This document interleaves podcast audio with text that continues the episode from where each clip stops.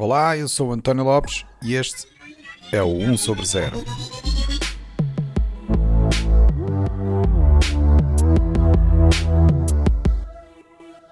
Este é o episódio 62, onde vamos falar sobre desinformação. Olá, Bem-vindos a mais um episódio do 1 sobre 0. Hoje vamos falar sobre uma das pragas mais preocupantes da era digital, a desinformação e o seu termo mais popular, as fake news. E quando eu digo na, na era digital, na verdade não estou a dizer que este é só um problema do digital, acaba por ser um, um problema global. Mas na, na internet é certo que a informação viaja mais rápido e até mais longe do que em qualquer outra altura da história, mas isso significa também que a desinformação e as notícias falsas têm à sua disposição este mesmo veículo instantâneo de propagação que amplifica todo o tipo de conteúdo questionável com base em rumores, preconceitos e, e estereótipos. As consequências evidentes desta desinformação passam depois pela forma como as pessoas deixam de ter confiança nas instituições e nas democracias que nos governam e, e até na forma como deixam de ser capazes de reconhecer entre aquilo que é, que é facto e ficção.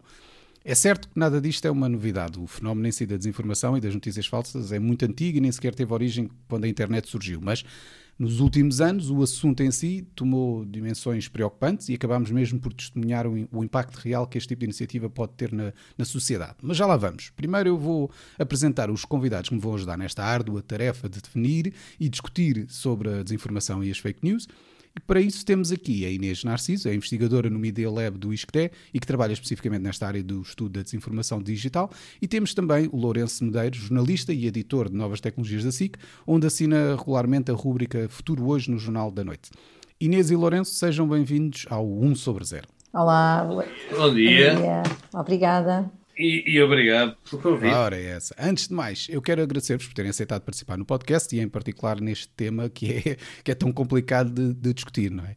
Eu juntei aqui a Inês e o Lourenço porque me faz sentido ter estas duas perspectivas sobre a desinformação e as fake news. A Inês porque nos pode dar aqui uma perspectiva mais académica sobre o fenómeno e o Lourenço porque pode exatamente dar a perspectiva jornalística e, em particular, dada a sua relação com tecnologias, a forma como estas acabaram por amplificar o fenómeno da, da desinformação.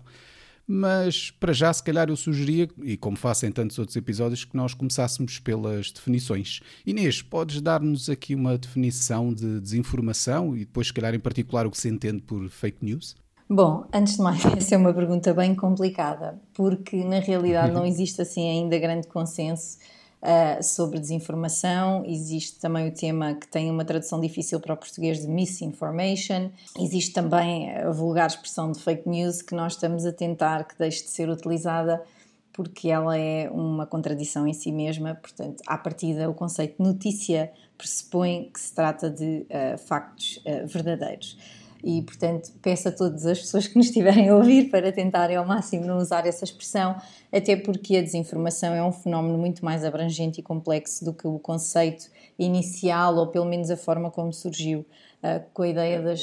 Boa notícia, fake, um, Infelizmente que foi um bocadinho captada pela, pela administração Trump e, e, e que tem um impacto direto na forma como as pessoas têm confiança nos órgãos de comunicação social. E esse não é de todo aqui o objetivo. Uh, relativamente à desinformação, bom, um, se nós pensarmos que desinformação é algo que não informa, eu acho que é muito fácil nós compreendermos o que é que é desinformação. A desinformação tem, tem a ver com uh, o facto da mensagem estar transmitida, quer seja via áudio, via vídeo, via imagem, seja como for, de uma forma que leva à, à nossa a uma interpretação errada por parte, neste caso, da maioria das pessoas, não é? Portanto, não vamos ah, uma pessoa interpretar mal não, é uma exceção, mas há a partir da regra.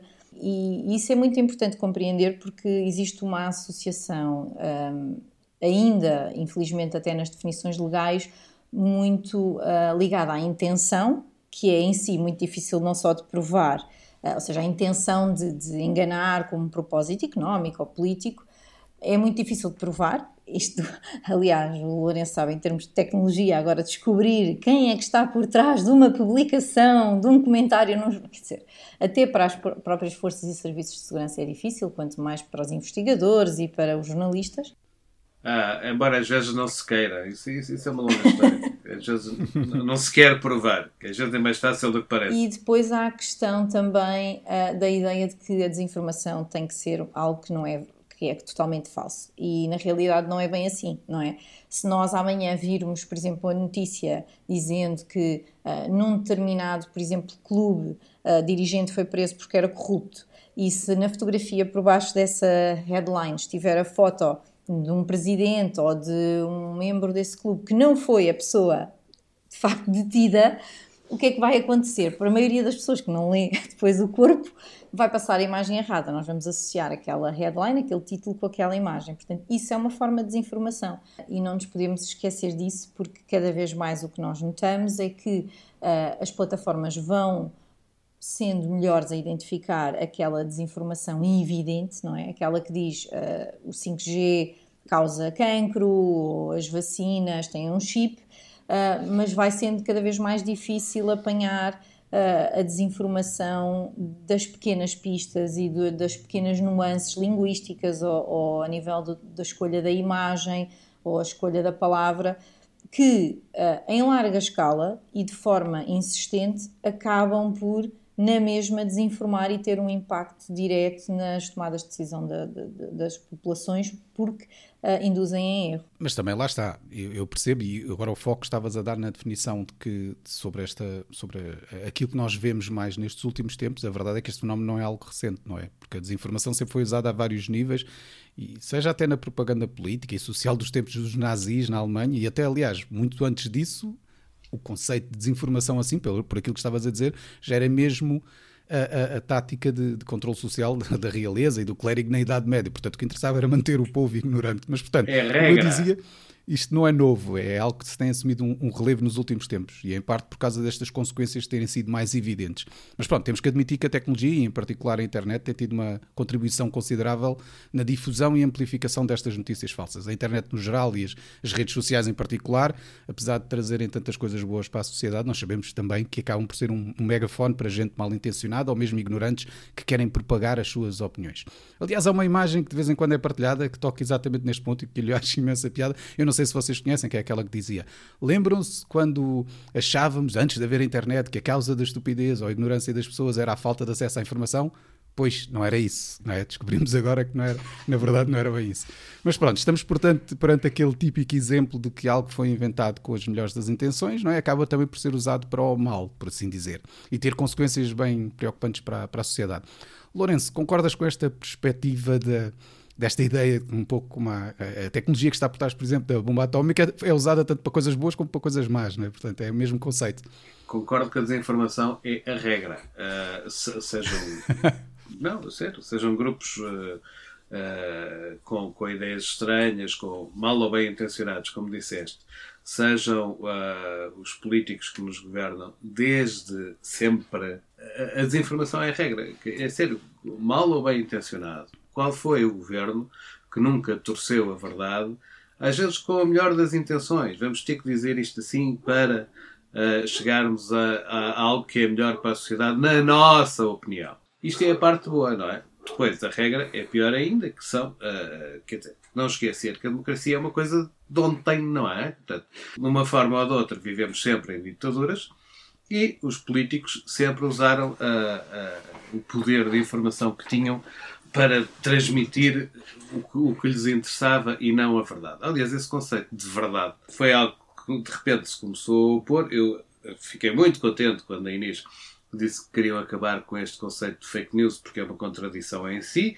Não só é uma contradição em si, como foi algo que foi muito propalado pela administração Trump para descredibilizar a informação que não lhe interessava. E então criou-se um outro núcleo ao lado que são os detentores da verdade que também não existe bem, não é? Até porque a verdade é assim uma coisa. Ok, se eu fizer um título de jornal a dizer Deus existe, é verdade? Para quem?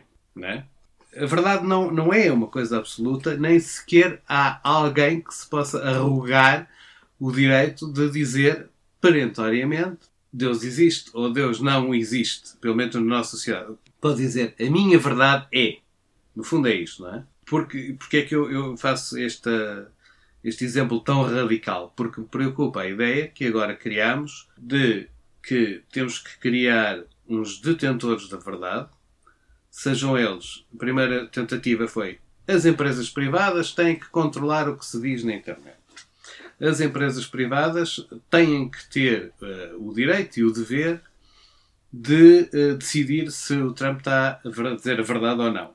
É perigoso. Sem dúvida. É extremamente perigoso. É extremamente perigoso. Porque no dia em que Trump disser Deus existe, o que é que eles vão dizer? Sim, ah, mas, aí, mas, aí, os argumentos das empresas também têm a ver com a questão da violência, da incitação à violência e, e não, Sem dúvida nenhuma. Eu estou a usar um exemplo muitíssimo radical só para demonstrar que não é assim tão simples determinar a verdade. Sim, sim, e, isso não tem qualquer dúvida. Sim. Isso, isso é verdade para as empresas privadas. Agora, muitas das pessoas que gritavam que as empresas privadas têm que decidir o que é verdade ou não, estão aqui aos berros em Portugal a dizer que o Estado não pode decidir por nós o que é que é verdade ou não, porque vamos criar um Estado de censura. Imagino que estás a referir à, à Carta dos Direitos Digitais, não é? Exatamente. A, a, criar um, um, um mundo de, de, de, verdade absoluta, seja a conta das empresas privadas, seja a conta do Estado, que só existiu na cabeça de censores. Até hoje, que a verdade absoluta é uma coisa que não existe. Pronto. Isto é uma questão que é, ou seja, para dizer que é extremamente difícil de regular e qualquer jornalista sabe que nós costumamos dizer nós tendemos para a verdade e para a objetividade. Ninguém é absolutamente objetivo. A outra verdade é que, de facto, o poder das redes sociais tem sido usado não para criar novas falsidades, mas para dar uma dimensão enorme a, a, a essas falsidades, não é? A, a, coisas perigosas, inclusive, como, como disseste. E temos que o combater. Quanto a mim, a única forma de o combater mais eficiente é mesmo a educação. Ao contrário dessa, dessa ideia que dizias do não é só por não estarem informadas que, que são estúpidas, eh, era, era o termo, se bem me lembro. Não é bem assim. É assim, aquilo que nós estamos a debater é a má informação, ou se quiseres, a desinformação, como dizia a Inês. E o facto de termos toneladas de dados falsos não leva as pessoas a, a, a tornarem-se mais. Uh, a discriminarem menor, melhor aquilo que uh, de facto é verdade. Então, mas isso, isso leva-me aqui, leva aqui a outra questão. Porquê é que isto resulta tão bem? Porquê é que a desinformação de facto propaga tão bem? Porquê é que nós, porquê é que nós somos tão influenciáveis na forma como assimilamos e, e difundimos informação? Porque nós queremos acreditar nela. Nós tendemos a, a ter determinadas ideias em função da, da, da, nossa vida, dos valores que nos foram incutidos, etc, etc, e queremos acreditar nelas. Sim, tendemos a amplificar aquilo que vai ao encontro daquilo que nós acreditamos e apoiamos. Exatamente. E ninguém é melhor do que as redes sociais para fazer isso. Porque, exato. Exato. Porque, porque, para nos manterem lá dentro, criaram algoritmos de tal forma que, que nos estão permanentemente a dar razão e a levar-nos para pessoas que pensam mais ou menos como nós. Ou seja, incentivam a criação das tais bolhas de... De bolhas que tendem depois a radicalizar-se. Uhum. É ótimo para a malta das teorias da conspiração. Claro. Claro, todas as teorias, sejam elas quais forem, somos radicais da Terra plana, como dizias nas tuas notas, ou radicais, mas podemos ser radicais vegan, ou radicais dos bifes, ou radicais, seja do que for. A diferença é que antes eu se calhar não encontrava ninguém e agora com a internet é muito fácil entrar num grupo deste e conhecer milhares de outras pessoas que têm os mesmos valores que eu e portanto é ótimo para fazer esta... Sem querer esta... fugir ao tema, o, o caso mais perigoso e o que mais me enerva todos os dias, porque não imaginam a quantidade de informação que nós recebemos sobre isso todos os dias, é o caso da pedofilia. Era extremamente difícil, espero eu e suponho, antes da, das redes sociais, encontrar quem apoiasse uh, um pedófilo e concordasse com ele e, e incentivasse a fazer determinadas coisas. Um dos problemas que eu tive quando, quando comecei a tratar da internet como jornalista foi que uh, os meus chefes, cada vez que aparecia uma rede de, inter... de pedofilia na internet, diziam: Lourenço, vai lá tratar daquilo. E eu dizia: Bolas, eu estou a tentar especializar-me em internet e novas tecnologias, não é em pedofilia. Porque, de facto, o que é que aconteceu? Eles encontraram-se todos uns aos outros. Pois. Há um discurso que pretende, se quiseres, justificar a, a pedofilia. Esse discurso existe. Que, e as pessoas que, que o têm encontraram-se uma, umas às outras. Quer dizer, felizmente é uma aqui, outra ali, outra ali. Mas este planeta é muito grande e há muita gente, não é? Então ganharam força.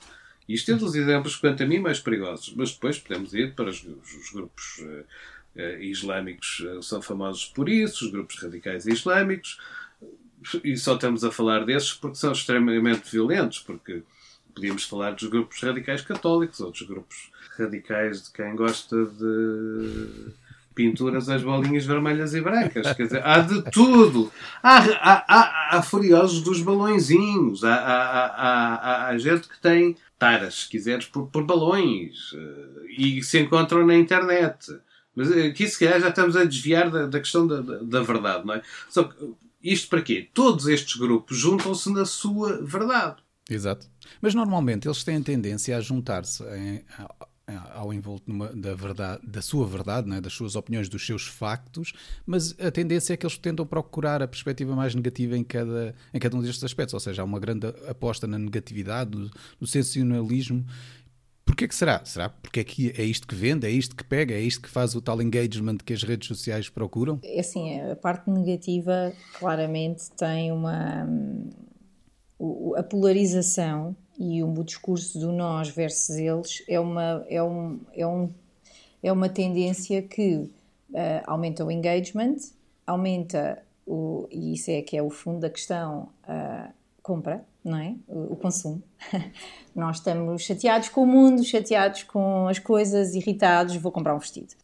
É uma brincadeira, mas, mas é verdade. É, é, é, eh, se pensarmos um pouco, as pessoas que, estamos, que estão bem e que estão, e que estão super eh, que estão muito tranquilas consigo e, e, e, que são muito tolerantes e normalmente têm uma tendência a nível de consumo inferior.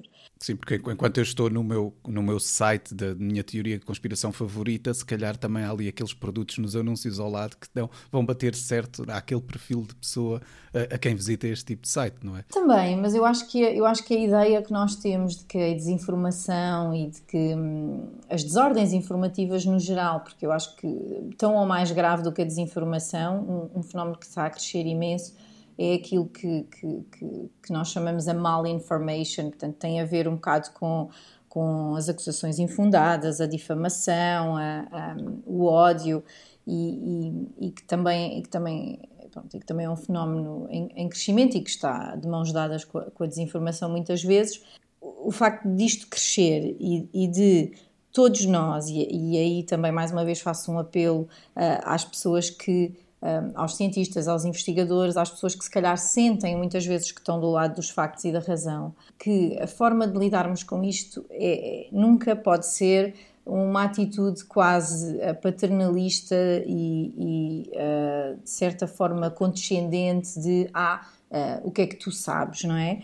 Uh, o qual é, porque é que tu, porque é que tu acreditas que a Terra é redonda, a Terra é plana, meu Deus, que a Terra é plana mas eh, num nível mais micro, porque é que tu acreditas que, que todos os políticos são corruptos? Porque é que tu acreditas, por exemplo, que comer eh, só vegetais te vai fazer bem?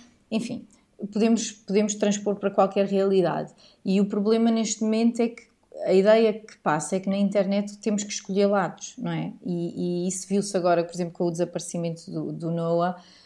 E eu fiz um, até um, um, tweet sobre isso porque fez-me imensa impressão a, a necessidade que, que que muita gente teve de não só dar a sua opinião, como analisar o caso, como etc. Pronto, e, e criticar, esta necessidade, os tudólogos, não é? esta necessidade que nós temos, primeiro, de ter opinião sobre tudo, que não é uma coisa uh, necessariamente ah, saudável, e acima de tudo, de sermos, de muito mais facilmente manifestarmos a nossa opinião negativa numa questão de contraposição do que de, de sermos tolerantes. E é isto que nós devemos, é isto que nos deve preocupar em relação à internet, e é isto que eu acho que as plataformas podiam fazer de uma maneira diferente e têm uma obrigação de fazer diferente. Porque se as plataformas promoverem a tolerância em vez desta questão da verdade, porque isso é muito menos importante do que provavelmente a questão da tolerância, que é, ok, há alguém que acredita que a Terra é plana.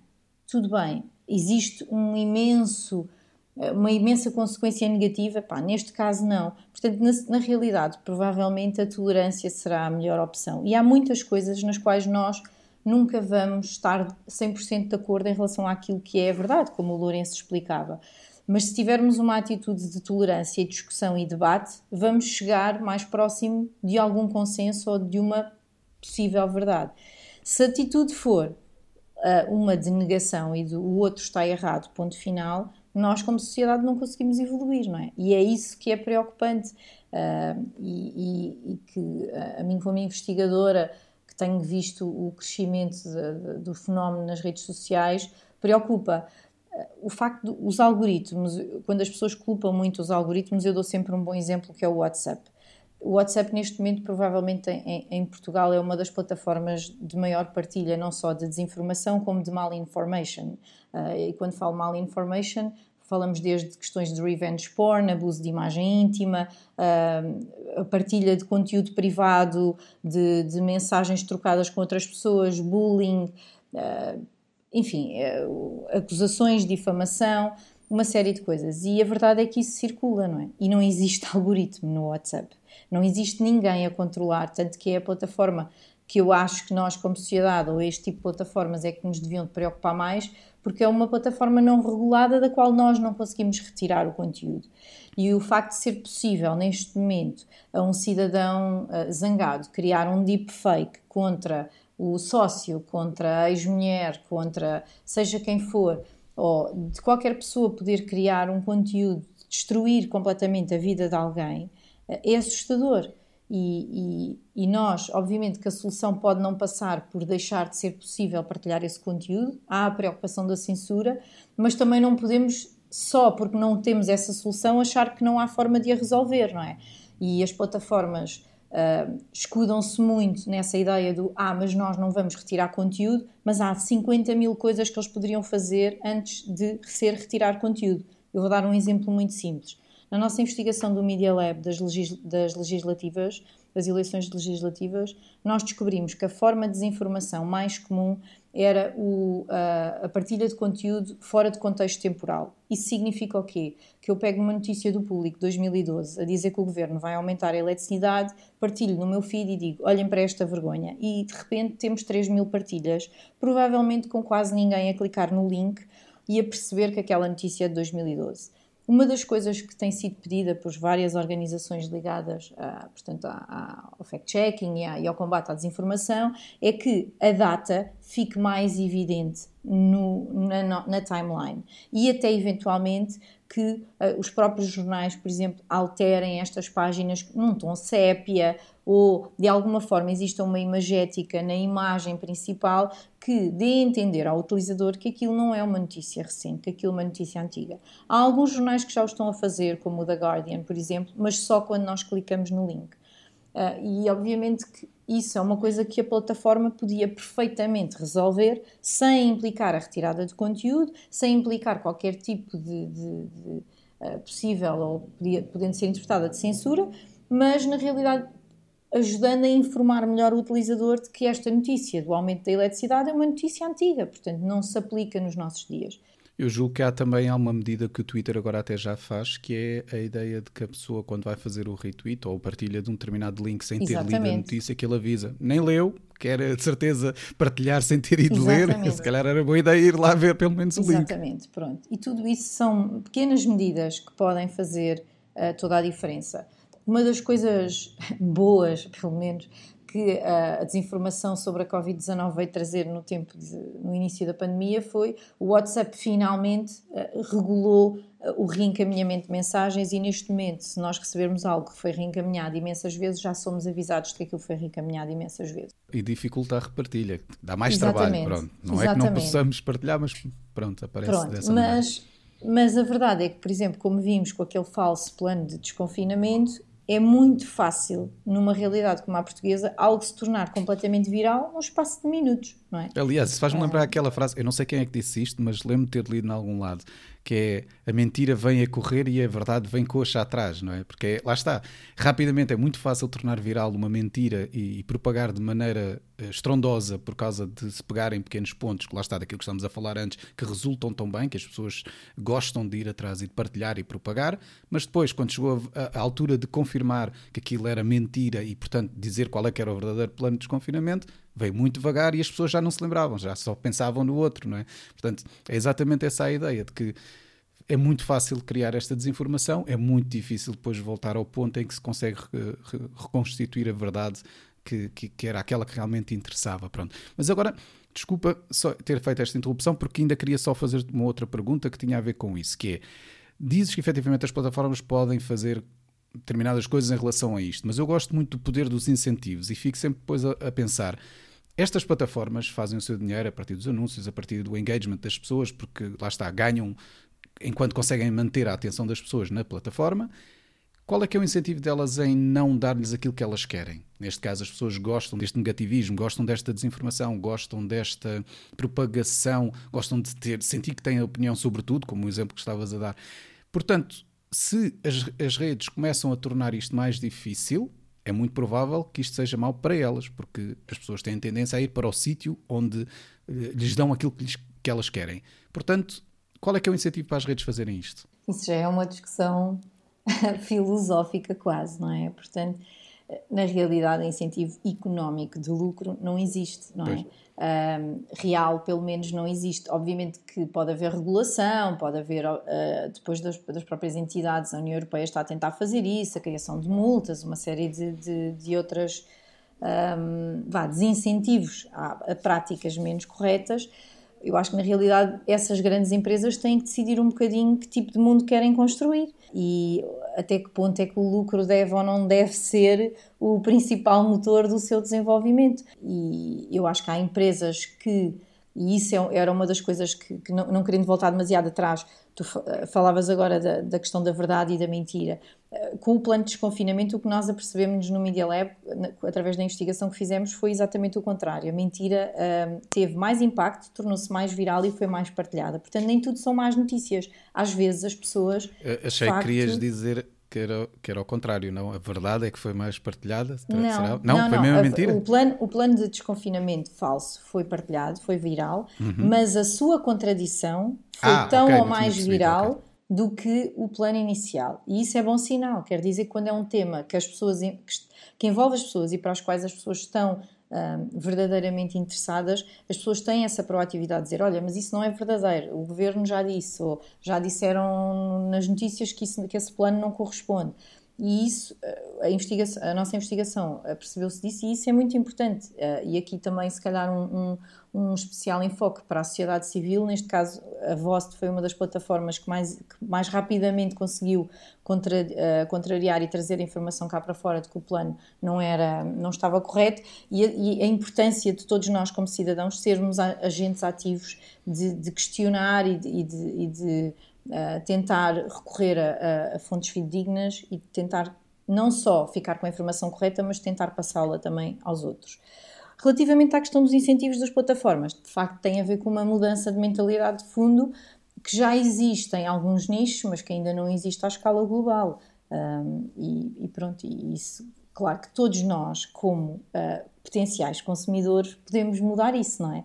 Todos nós podemos ter um comportamento que não uh, diga às plataformas que uh, a melhor forma delas ganharem dinheiro connosco é darem-nos esse tipo de, um, de, de, notícias mais negativas, o clickbait, mas isso depende muito da nossa atitude como, como utilizadores. Isto se calhar é um bocadinho até ingênuo da minha parte, mas uh, eu continuo a querer acreditar que, por exemplo, nos meios de comunicação social, os que sobrevivem mais tempo e de uma forma, se quiseres, mais, mais sustentável, não diria com os lucros mais astronómicos, mas de uma forma mais sustentável, acabam por ser aqueles que optam por políticas de verdade e de honestidade com, com o seu público, porque há, há, muitos jornais. Se calhar o exemplo dos tabletes ingleses não é o melhor porque eles duram muito, mas há muitos jornais desses que aparecem e desaparecem. Eh, enquanto, por exemplo, Uh, o exemplo que estás a dar do, do, The Guardian também é um bocadinho especial, tem uma fundação por trás, mas o New York Times ou uma coisa dessas, com políticas que me parecem, regra geral, corretas, conseguem ser sustentáveis e sobreviver uh, neste mundo. Eu quero acreditar que a longo prazo determinados valores compensam e mesmo nas redes sociais eu quero acreditar que redes sociais que sejam absolutamente anárquicas têm mais facilidade em uh, aparecer e desaparecer. Não sei. Se calhar quero acreditar que seja assim. Olha, então deixa-me perguntar-te uma coisa, Lourenço. Não, obviamente não estás aqui em defesa da classe jornalista, na, nada disto. Não é essa a ideia que se pretende. Eu não é sou nada corporativista. Péssimo jornalismo e ótimo certo. jornalismo. Mas não era nisso. A Inês já deu ali alguns exemplos do que, por exemplo, eh, os órgãos de comunicação social podem fazer para tentar minimizar aqui o, o Tem problema. Que fazer. Mas na, na, na, tua perspectiva, o que é que achas que, que, a classe jornalística pode efetivamente ajudar neste género de problema? E, e, novamente, volto aqui à questão dos incentivos, porque os próprios jornais, uh, os canais de televisão, portanto, uh, os vários órgãos de comunicação social também enfrentam aqui um, um, um certo desafio, que é tentarem sobreviver uh, numa, numa altura em que é de facto difícil eles terem um, um rendimento a partir da, da, da, da, simples difusão de notícias, porque as pessoas hoje em dia têm notícias em todo lado e tendem, com o acesso simples da internet e do Google e das pesquisas do que há, rapidamente chegam às notícias sem precisarem de efetivamente gastarem dinheiro em consumir notícias. O que faz com que os jornais enfrentem aqui um, um desafio não é? de tentarem ter um, uma sustentabilidade financeira ao mesmo tempo que defendem esses mesmos valores que estavas a falar. E, e, portanto, alguns tendem também, por vezes, e sabemos bem que há exemplos, de, de, alguns desses órgãos de comunicação social que atendem para a desinformação, para o clickbait, para estas táticas que sabem que resultam e que, portanto, não ajudam nesta causa. Portanto, o, como é que achas que, que, que, os órgãos de comunicação social devem lidar com esta dicotomia complicada, que eles, este desafio que eles têm que enfrentar? Como estão a lidar, em vez de desculpar, puxar um bocadinho a brasa da minha sardinha, durante a pandemia, com toda a desinformação que houve, uh, há dois órgãos de comunicação que claramente cresceram uh, na, na, em audiências e quero acreditar que foi por políticas de, de, de tentarmos ser simultaneamente verdadeiros e até de certa forma pedagógicos. Chegámos a ser criticados por isso, mas uh, tentarmos ser, ser pedagógicos em relação ao, que era necessário no, no, tempo da pandemia. E depois criámos, e bem, todo, quase um negócio de combater a desinformação, que não deixa de ser curioso, não é? Que, há, há rúbricas em tudo quanto é uh, jornal e televisão uh, credível a combater a desinformação. É um fenómeno que não deixa de ser engraçado. Uh, e que, diga-se passagem, está a contribuir muito para as nossas audiências. É importante desde que seja feito com uma enorme honestidade, mais uma vez, eu não digo que não errem, mas uh, quem é que tem a verdade absoluta, mas há um grande esforço para uh, desmentir uh, a desinformação. Isto parece, por vezes, um bocadinho perverso. ou seja, eu sempre fui, gritei muito nas relações, eu não sou de gritar, mas enfim, sempre falei muito contra o, uma tendência que houve a certa altura de nós sermos caixas de ressonância das redes sociais. Uh, ou seja, nós dávamos uma notícia porque tem 300 mil partilhas. Ah, está a ser viral que. Isso está a ser viral que nós temos que aproveitar que as pessoas querem ouvir falar naquilo e vamos pôr na televisão ou vamos pôr no jornal. Isto sempre pareceu muito perigoso. Não parece que isso seja motivo para, para notícia. Poderia ou não haver notícia nesse facto. Isso é outra conversa. Depois transformámos isso no negócio de confirmar ou, ou desmentir uh, o que é viral. E pronto, não deixa de ter um, um lado pedagógico, não é? Não, tentamos que tenha um lado pedagógico. O lado perverso é que, ao ser pedagógico, não deixa, por vezes, de ser caixas de ressonância e infelizmente as pessoas querem acreditam naquilo que querem e às vezes tu podes estar a, a dizer eh, na televisão isto ao contrário do que se diz na internet não é uma garrafa de vinho mas, ah, peraí, os tipos na televisão disseram aquela coisa da garrafa de vinho, e pronto, e de repente isto é mesmo uma garrafa de vinho para certas pessoas. E porque se está a falar é porque deve ser verdade. Onde, onde há fumo, há fogo. Exato, exatamente. Ou, se eles estão a falar naquilo, se calhar é mesmo. Mas é engraçado que já se tornou também um pouco a, a, essa postura, e ainda bem que assim é, eu já vi gente a dizer: Ah, eu vou esperar pelo polígrafo para saber. Ou seja, a ideia de que as pessoas já estão um bocadinho vacinadas contra a ideia de que é preciso ter algum cuidado, é preciso ter, ser cético em algumas coisas e vou esperar para ter a confirmação, etc. A ideia do polígrafo, que nem sequer é, é, é exclusiva nossa, é genial nesse sentido. Transformamos a caixa de ressonância perversa numa coisa útil quando é bem feito. Exato. E as pessoas ficam ali a ver. Polígrafos têm audiências que não lhes passa. Ah, aliás, basta, basta ver que se assim que dá todo o tempo de antena, passa o termo, a, a um polígrafo, e se outros meios de comunicação estão a fazer o mesmo com grande destaque, é porque as pessoas veem, não tenham a mínima dúvida. Agora, antes verem o polígrafo que andarem atrás de desinformação. Exato. Sem dúvida nenhuma. Deixa-me aproveitar então que estamos a falar exatamente desta ideia do de combate à desinformação por essas vias. Vou passar aqui a bola para a Inês para ela nos falar um pouco sobre o projeto onde ela está envolvida, que é o covidcheck.pt, que tem exatamente esse género de, de, de abordagem. Queres explicar então, Inês? Bom, o CovidCheck.pt foi um projeto que nós desenvolvemos no Media Lab sobre tentar reunir num único local informação uh, fidedigna sobre uh, a Covid Uh, neste momento já está, já, já, ou seja, nós tivemos o projeto no ar ainda durante uns bons seis ou nove meses, agora já, já terminou, mas na altura o, o objetivo, e toda a informação ficou lá e mantém-se acessível, foi diariamente ir um bocado a esta caixa de ressonância que falava o Lourenço nas redes sociais, tentar perceber, por exemplo, nas Google Trends, o que é que as pessoas estavam a pesquisar, quais é que eram uh, as publicações mais virais nas redes sociais, os tweets mais virais, e tentar perceber quais é que eram as falhas de informação, ou seja, onde é que as pessoas, o que é que as pessoas andavam a procurar e ao mesmo tempo encontrar desinformação e tentar,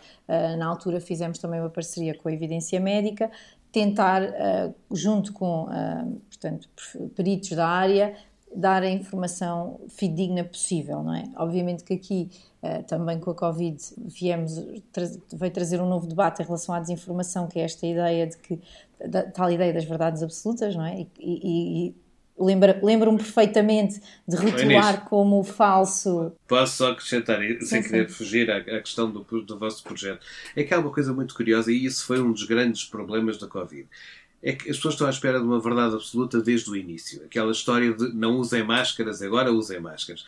Ou seja, é que verdade absoluta só existe na religião. A ciência, a ciência é uma coisa em permanente evolução. E é isso que custa muito engaixar, porque perante a crise nós queremos que nos deem uma verdade absoluta. E é muito mais fácil acreditar em alguém que nos diz um, um, um disparate, mas que que até acredita que é uma verdade absoluta, do que por vezes acreditar numa ministra ou num médico que diz ah, não usem máscaras. Não, não, não, afinal usem mesmo máscaras. Só que a ciência é assim mesmo. E isto é uma situação nova e há uma evolução permanente. Pronto, peço desculpa, Inês. Não, não, é exatamente acho... isso. E, e, há pouco falávamos também da questão da, da educação e, da, e do que é que podemos fazer para combater a desinformação. A Joana Gomes de Sá fala muito desta dificuldade de equilíbrio que é a ideia que nós temos de que tem que se educar as pessoas, é verdade, mas eh, como ela própria diz, quer dizer, muitas vezes o facto das pessoas já saberem bastante é contraproducente, porque aquela pessoa que já sabe um bocado, e, e, temos imensas pessoas, quer dizer, partilhadas informação, que são pessoas com formação superior e tudo, aquela ideia do, não, eu já sei, portanto, eu sou pessoa, eu estudei, eu sei, eu sei, eu, toda, todos nós achamos que não partilhamos desinformação. Por exemplo, eu própria como investigadora de desinformação, já partilhei desinformação. E eu acho que esse é o primeiro, a primeira mudança que nós temos que fazer a nível estrutural da educação. E não, não se trata de dar mais conhecimento. Isso é uma ilusão. Dar mais conhecimento não vai combater a desinformação.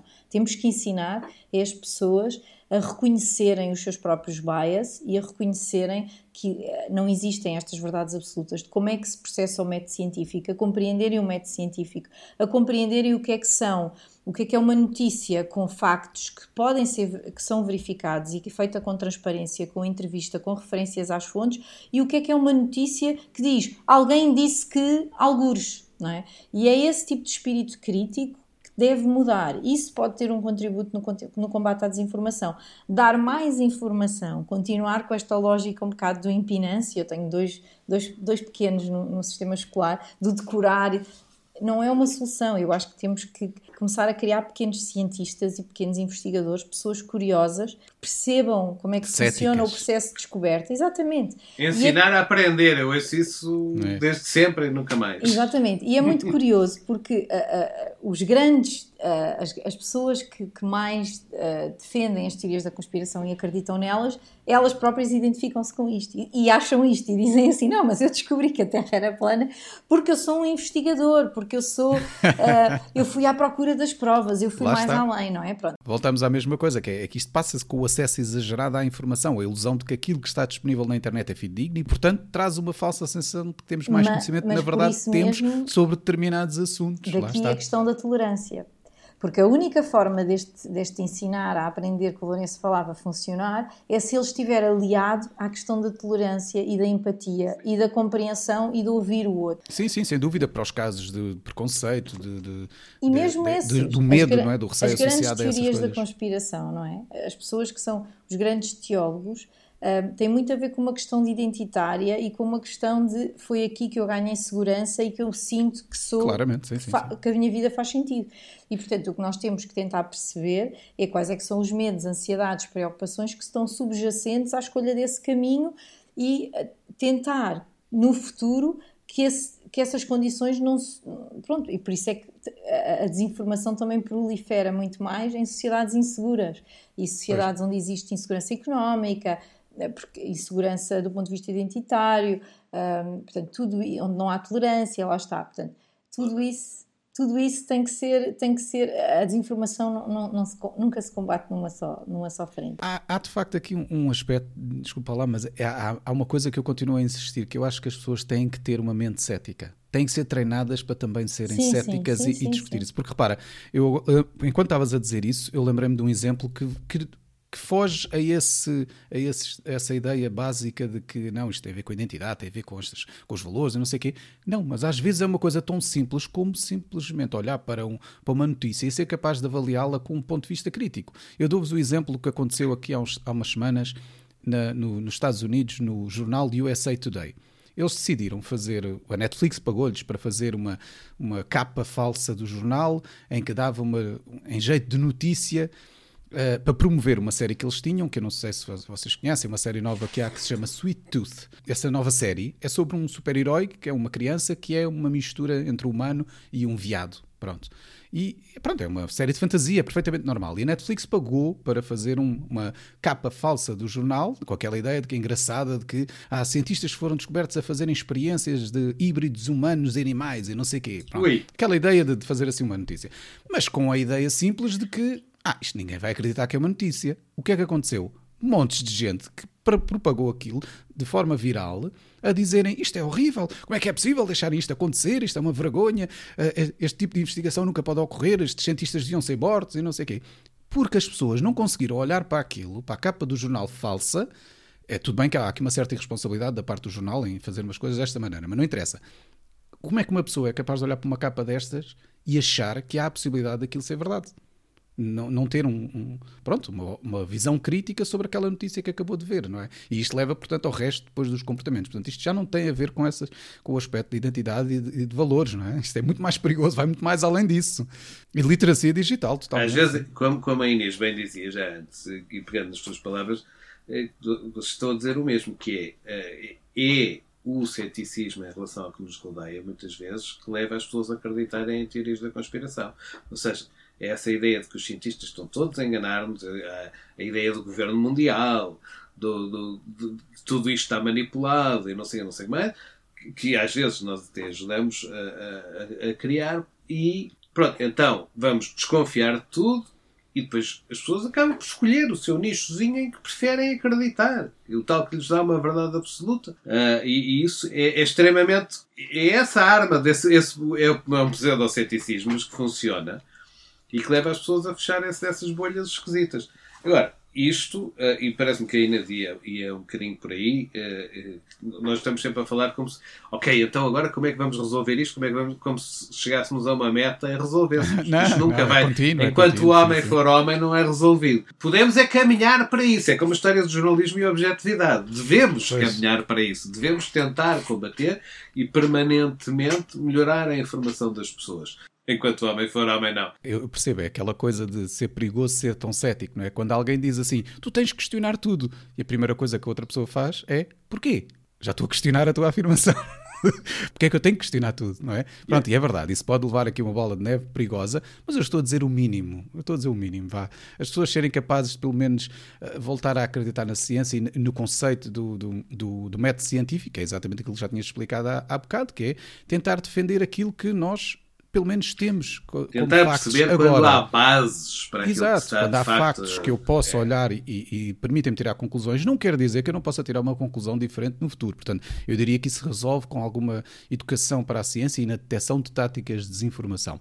Pronto, e isso poderia fazer parte do currículo escolar, simplesmente, que é ensinar os miúdos a serem céticos e críticos em relação àquilo que lhes é transmitido, com uma, um certo nível de saudável, vá, de, ceticismo. Os, os, factos que provam que a Terra é redonda, passa o termo, uh, são muito simples e, e, objetivos, e qualquer pessoa que se dê ao trabalho de, de o fazer vai percebê-lo. O ceticismo em relação a tudo leva a desconfiar desses factos.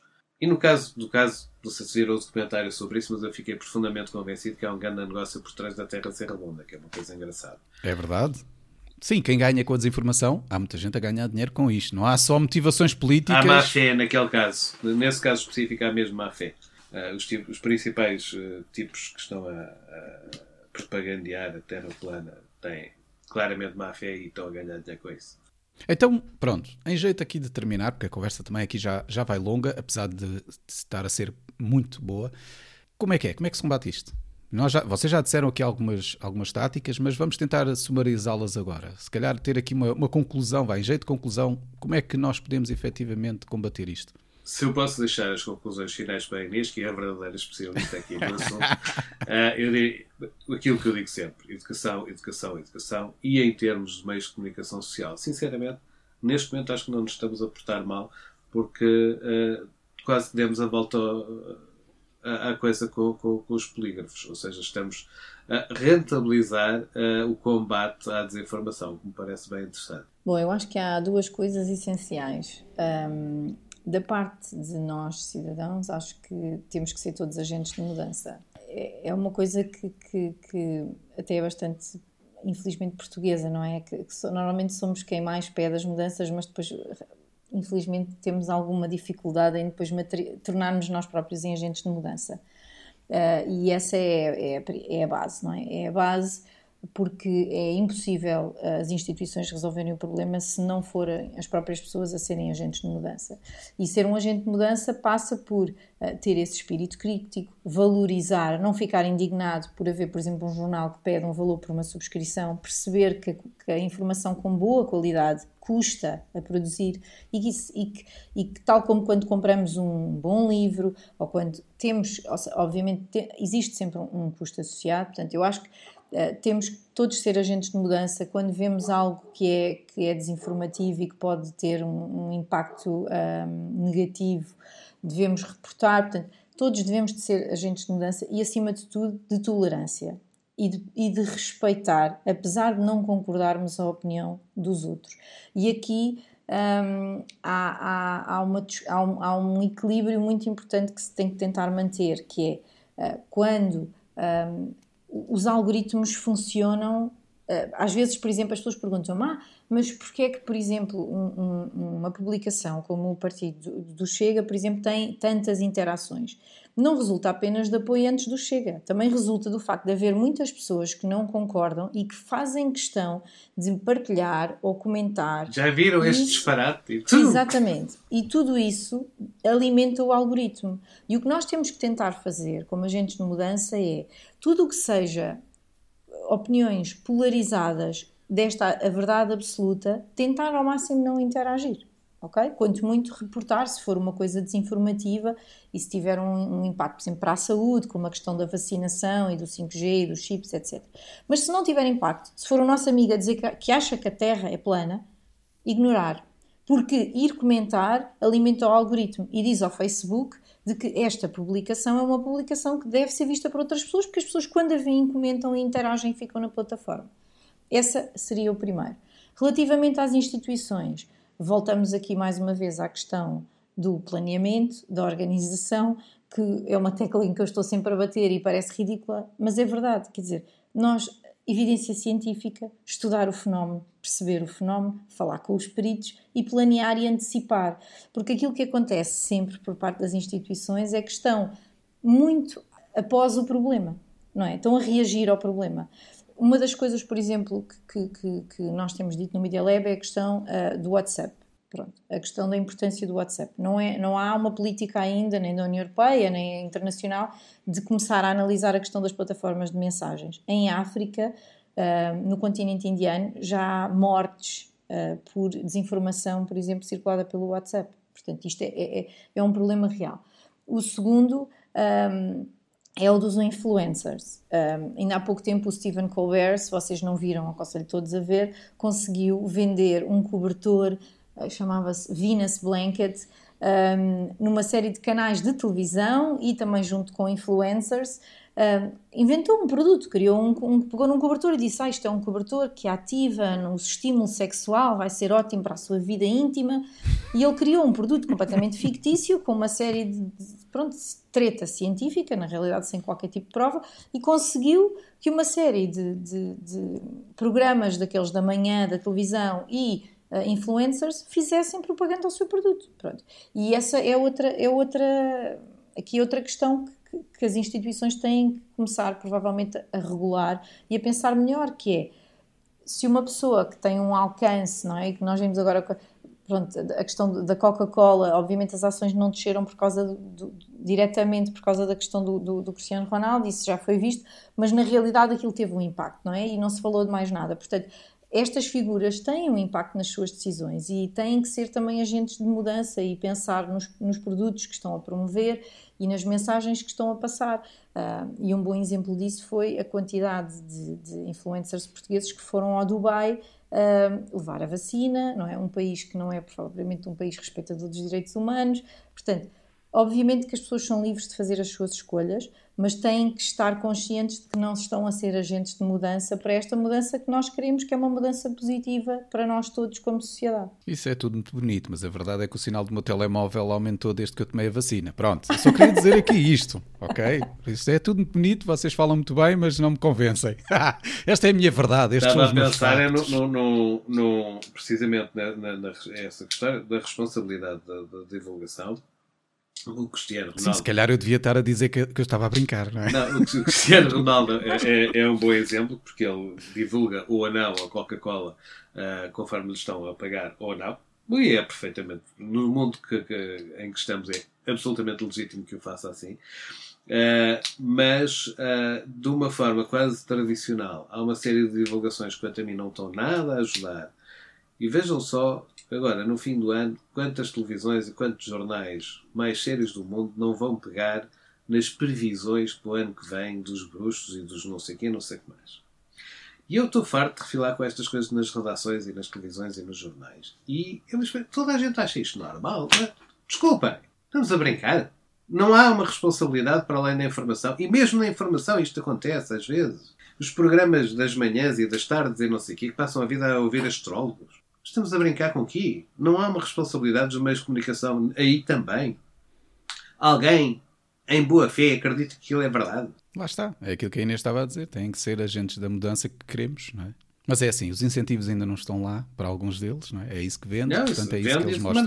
Portanto, a questão é exatamente essa. Quando os incentivos estiverem alinhados, as coisas mudam também. Vão mudando, vão mudando. Exatamente, é isso mesmo. Olha, muito obrigado. A conversa foi excelente, gostei imenso, mas temos que terminar então aqui o episódio. Eu espero que os ouvintes percebam então aqui a mensagem que se tentou, tentou passar da, da, da importância que é, é conseguir interpretar a desinformação e combatê-la da, da, melhor maneira que nós conhecemos e ser os tais agentes de mudança, como a Inês estava a dizer. Tem algumas palavras finais ou só despedir?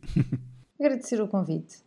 é, sempre, é, sempre, é sempre bom tentar uh, ter a oportunidade de, passar uh, aquela a nossa a nossa mensagem que é a nossa não é também mais uma vez uh, provavelmente com, com algumas falácias mas pelo menos bem intencionada daquilo que, que, podemos fazer para, para, para combater a desinformação. Não, agradecer obviamente o convite e dizer só que quer dizer além do que eu disse que as televisões trabalho lá estão a fazer bem passa também por programas como o teu, que, que, que, que trazem estas coisas a debate com uma profundidade. Não estou a dizer que a nossa conversa foi excepcionalmente profunda, não é isso?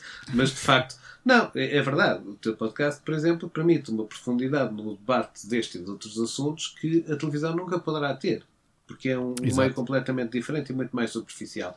Mas por isso é que eu não tenho dispõe... as audiências do polígrafo. Também, mas, mas, uma pessoa que se dispõe a ouvir esta conversa de uma ponta à outra, quero acreditar que, que, que vai, pelo menos, refletir de uma forma mais profunda do que a televisão pode levar a fazer. É um bocadinho Exato. isso. E, ou seja, também há aqui um papel importante. Agradeço as vossas palavras gentis e pronto, despeço-me e com, com um grande obrigado por, pela vossa participação. Obrigada a nós. Tchau, tchau. O 1 sobre 0 é um podcast produzido por mim, António Lopes. As músicas são da autoria do Rui Carmo. Se quiserem saber mais sobre o podcast, aconselho-vos a visitar o site 1sobre0.com, onde poderão encontrar mais informação sobre os diversos convidados e sobre cada episódio, incluindo as várias notas e referências que fazemos durante as conversas. O podcast só é possível porque tenho um grupo de amigos fabuloso que me ajuda, desafia e contribui grandemente para o meu bem-estar emocional. Se quiserem entrar no nosso mundo louco de conversas sobre o futuro, podem começar por visitar o site oneoverzero.org. E lembrem-se, se gostarem do podcast, partilhem com os vossos amigos. Se não gostarem, partilhem com os vossos inimigos. Até à próxima!